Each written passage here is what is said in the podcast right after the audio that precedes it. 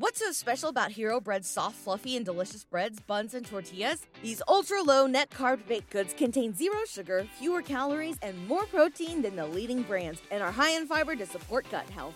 Shop now at hero.co.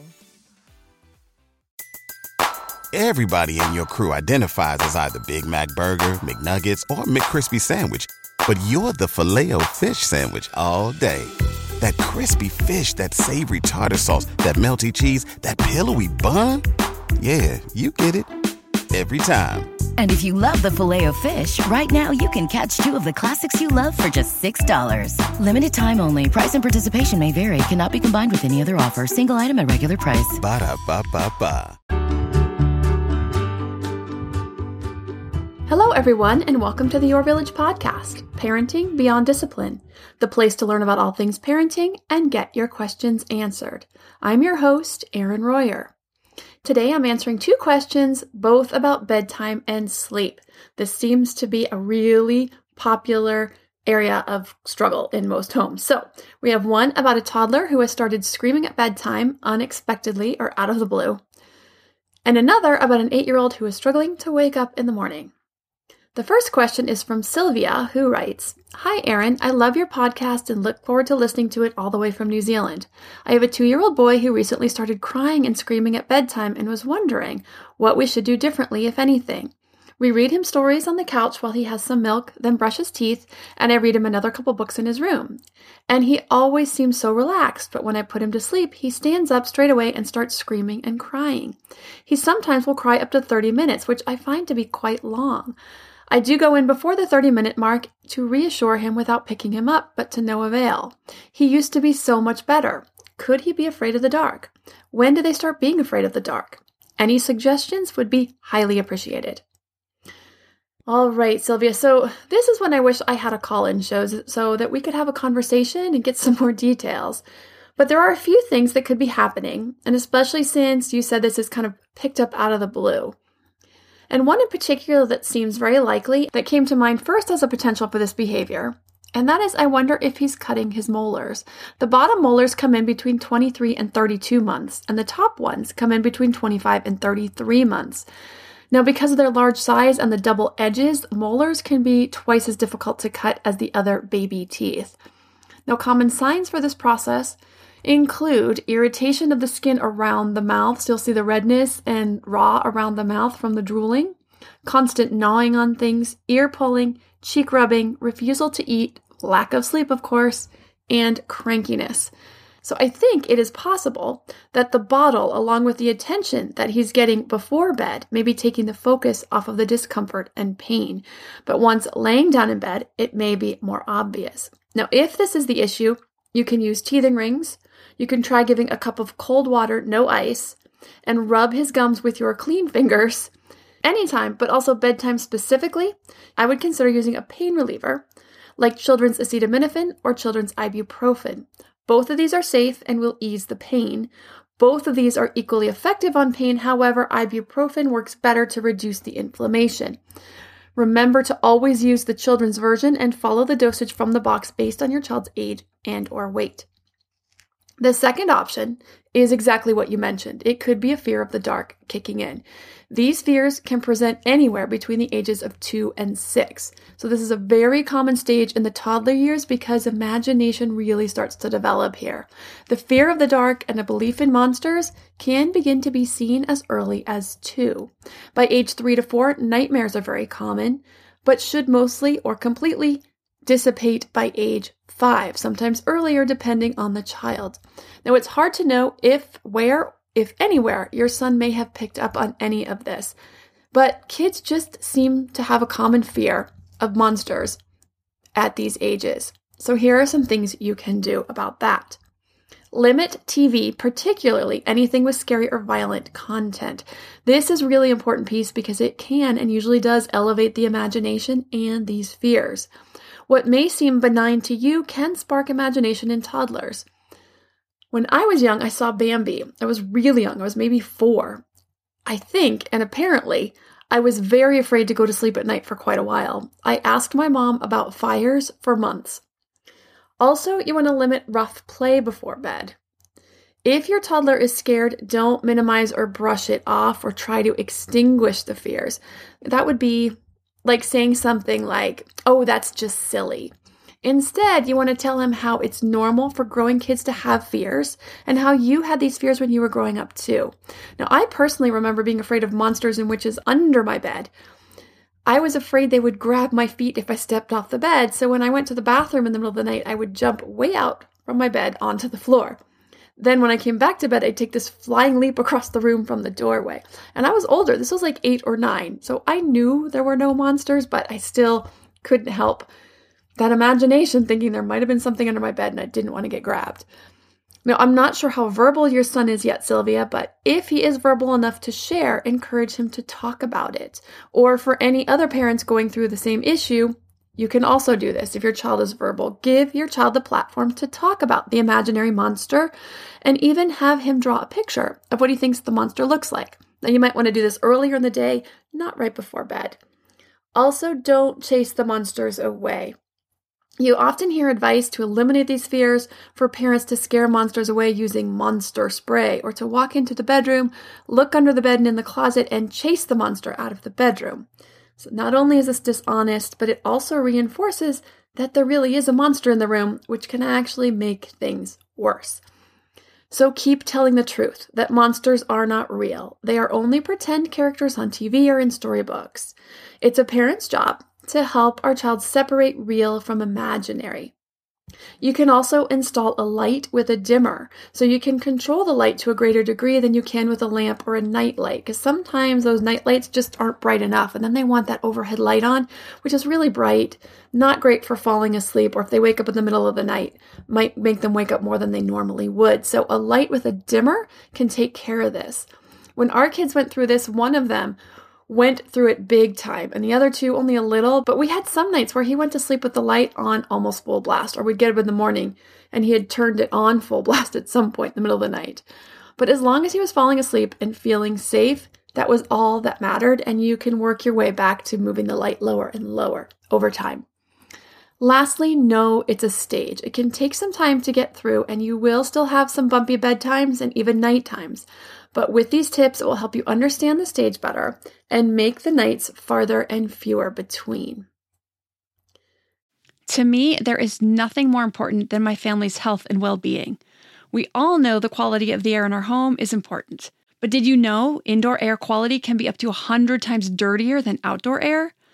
I've got to tell you about Puro Air. In 30 minutes, this device will remove allergens, dust, smoke, dander, and gases from the room. Puro Air uses a stronger filter called a HEPA 14 that filters pollutants at a microscopic level and is backed by scientists from Harvard and MIT. In laboratory studies, users saw noticeably cleaner air in just 30 minutes. When it comes to babies and children, there's nothing worse than dealing with a cranky baby or child who can't sleep because of congestion. Air purifiers can help reduce congestion and improve immune system function to fight those winter colds and flus. I use my Puro Air purifiers to clean the air in my home, especially in our bedrooms while we sleep. It has a quiet, relaxing hum and cleans the air from pet dander, allergens, viruses, dust, mold, odors, and contaminants. It has four levels low, medium, high, and sleep and four different timer options so you can customize it to your home and your needs. Check out Puro Air at getpuroair.com. That's G E T P U R O A I R dot com. Puro Air is the only air filter that uses a HEPA 14 filter. That's getpuroair.com. Hey, Parenting Beyond Discipline listeners. Ready to create a home that fosters love, warmth, and style? Look no further than Home Threads, your partner in crafting a nurturing environment. At homethreads.com, explore a thoughtfully curated collection of furniture designed for families who believe in positive parenting.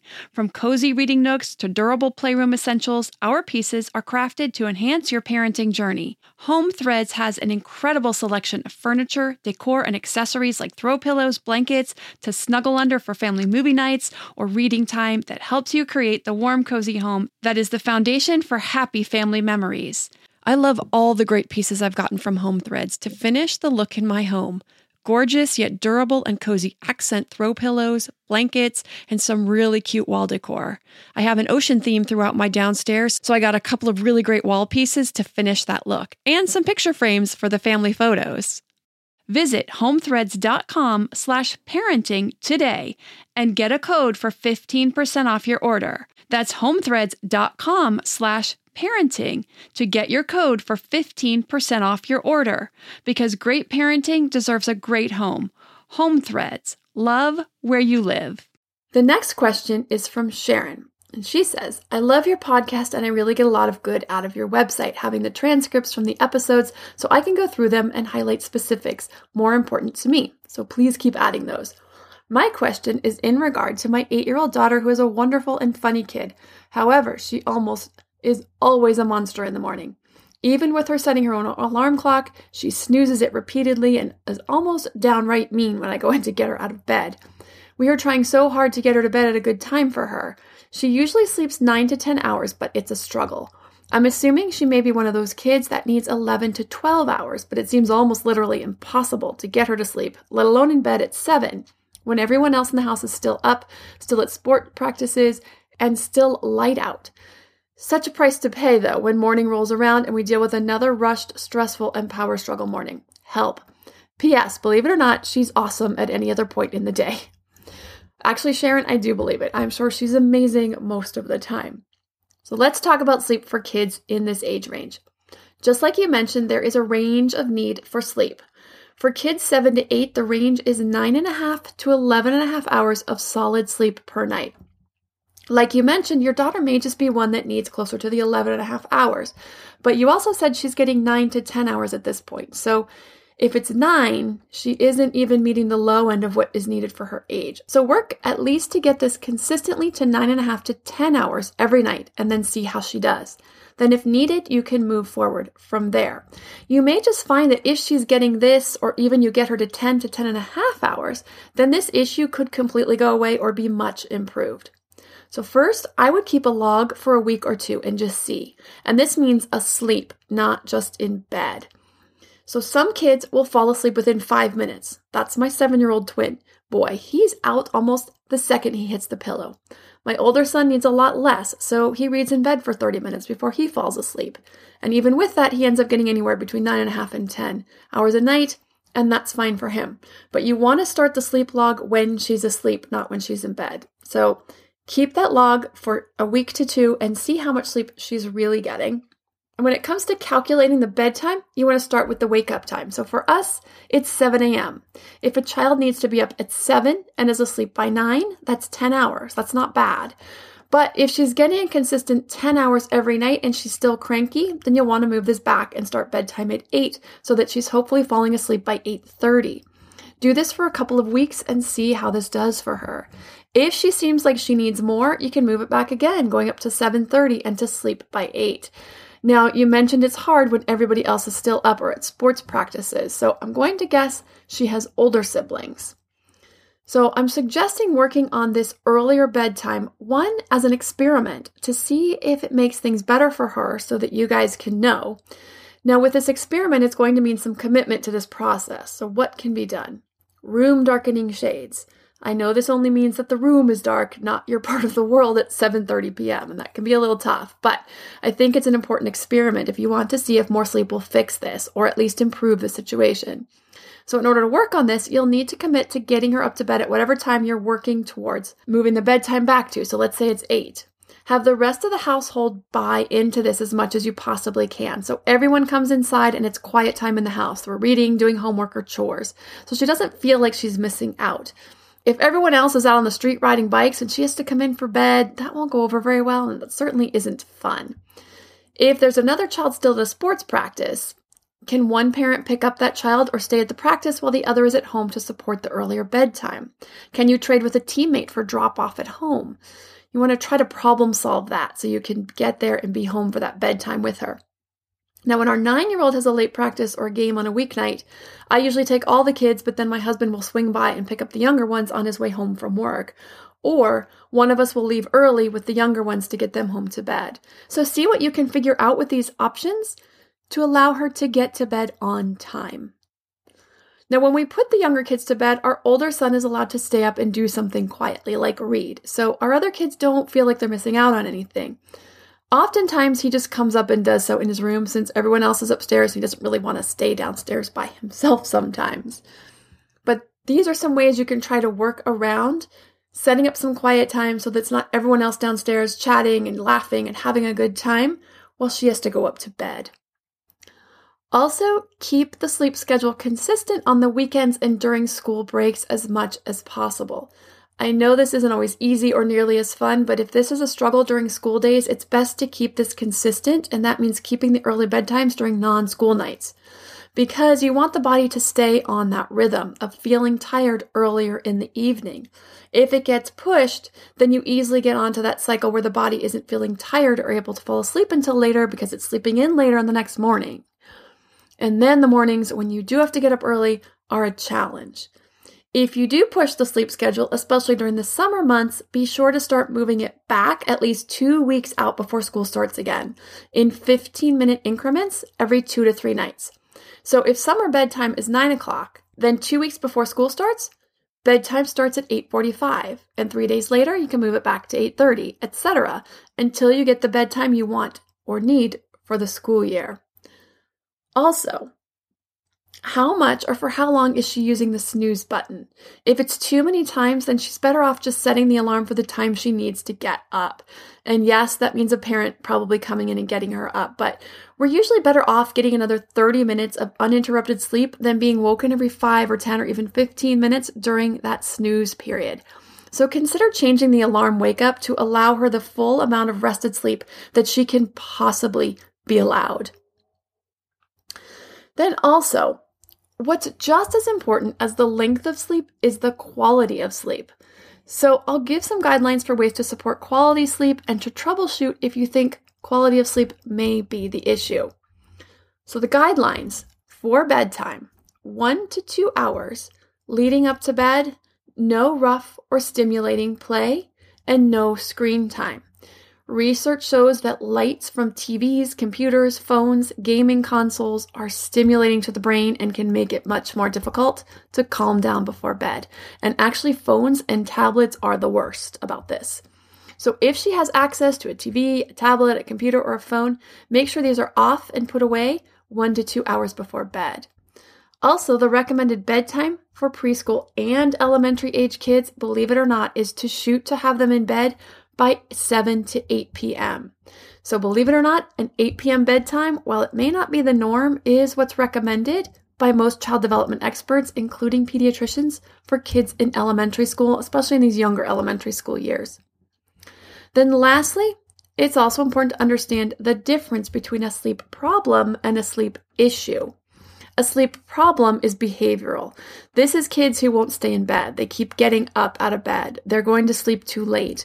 They're frequently waking up in the middle of the night, unrelated to a sleep problem, which I'm about to go into. So if they're waking up in the middle of the night, but it's not because of a sleep problem, these are the things that can be changed with behavioral interventions, which is everything that I just covered moving the bedtimes earlier, making quiet time before bed, getting rid of the screens before bed, or any rough play. Those are what will fix the sleep problem. Now, a sleep issue, on the other hand, is an underlying physiological issue. These are rare, but they do happen. Things that fall into this category that may affect sleep are snoring. Kids may breathe loudly while sleeping, but they should not be snoring. Sleep apnea is when someone stops breathing for a few seconds at a time while sleeping, and this can be a big disruptor to quality of sleep rocking oneself or headbanging to self soothe at bedtime. Restless sleep. This actually means a lot of tossing and turning. You'll see sheets kicked everywhere, pillows, stuff everywhere. This is restless sleep. Or kicking a lot during sleep. Ongoing difficulty with waking up after a full night's sleep.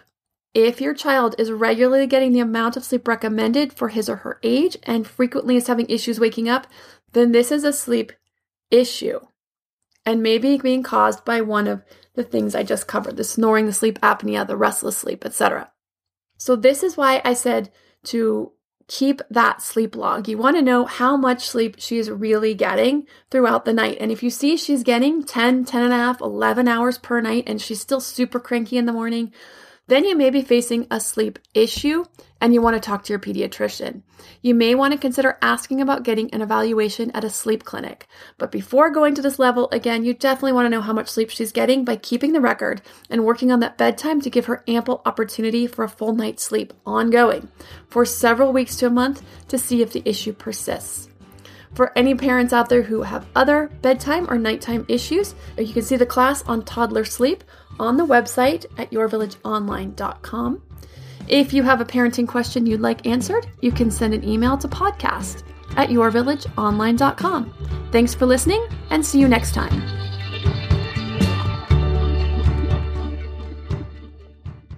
What's so special about Hero Bread's soft, fluffy, and delicious breads, buns, and tortillas? These ultra low net carb baked goods contain zero sugar, fewer calories, and more protein than the leading brands, and are high in fiber to support gut health. Shop now at hero.co.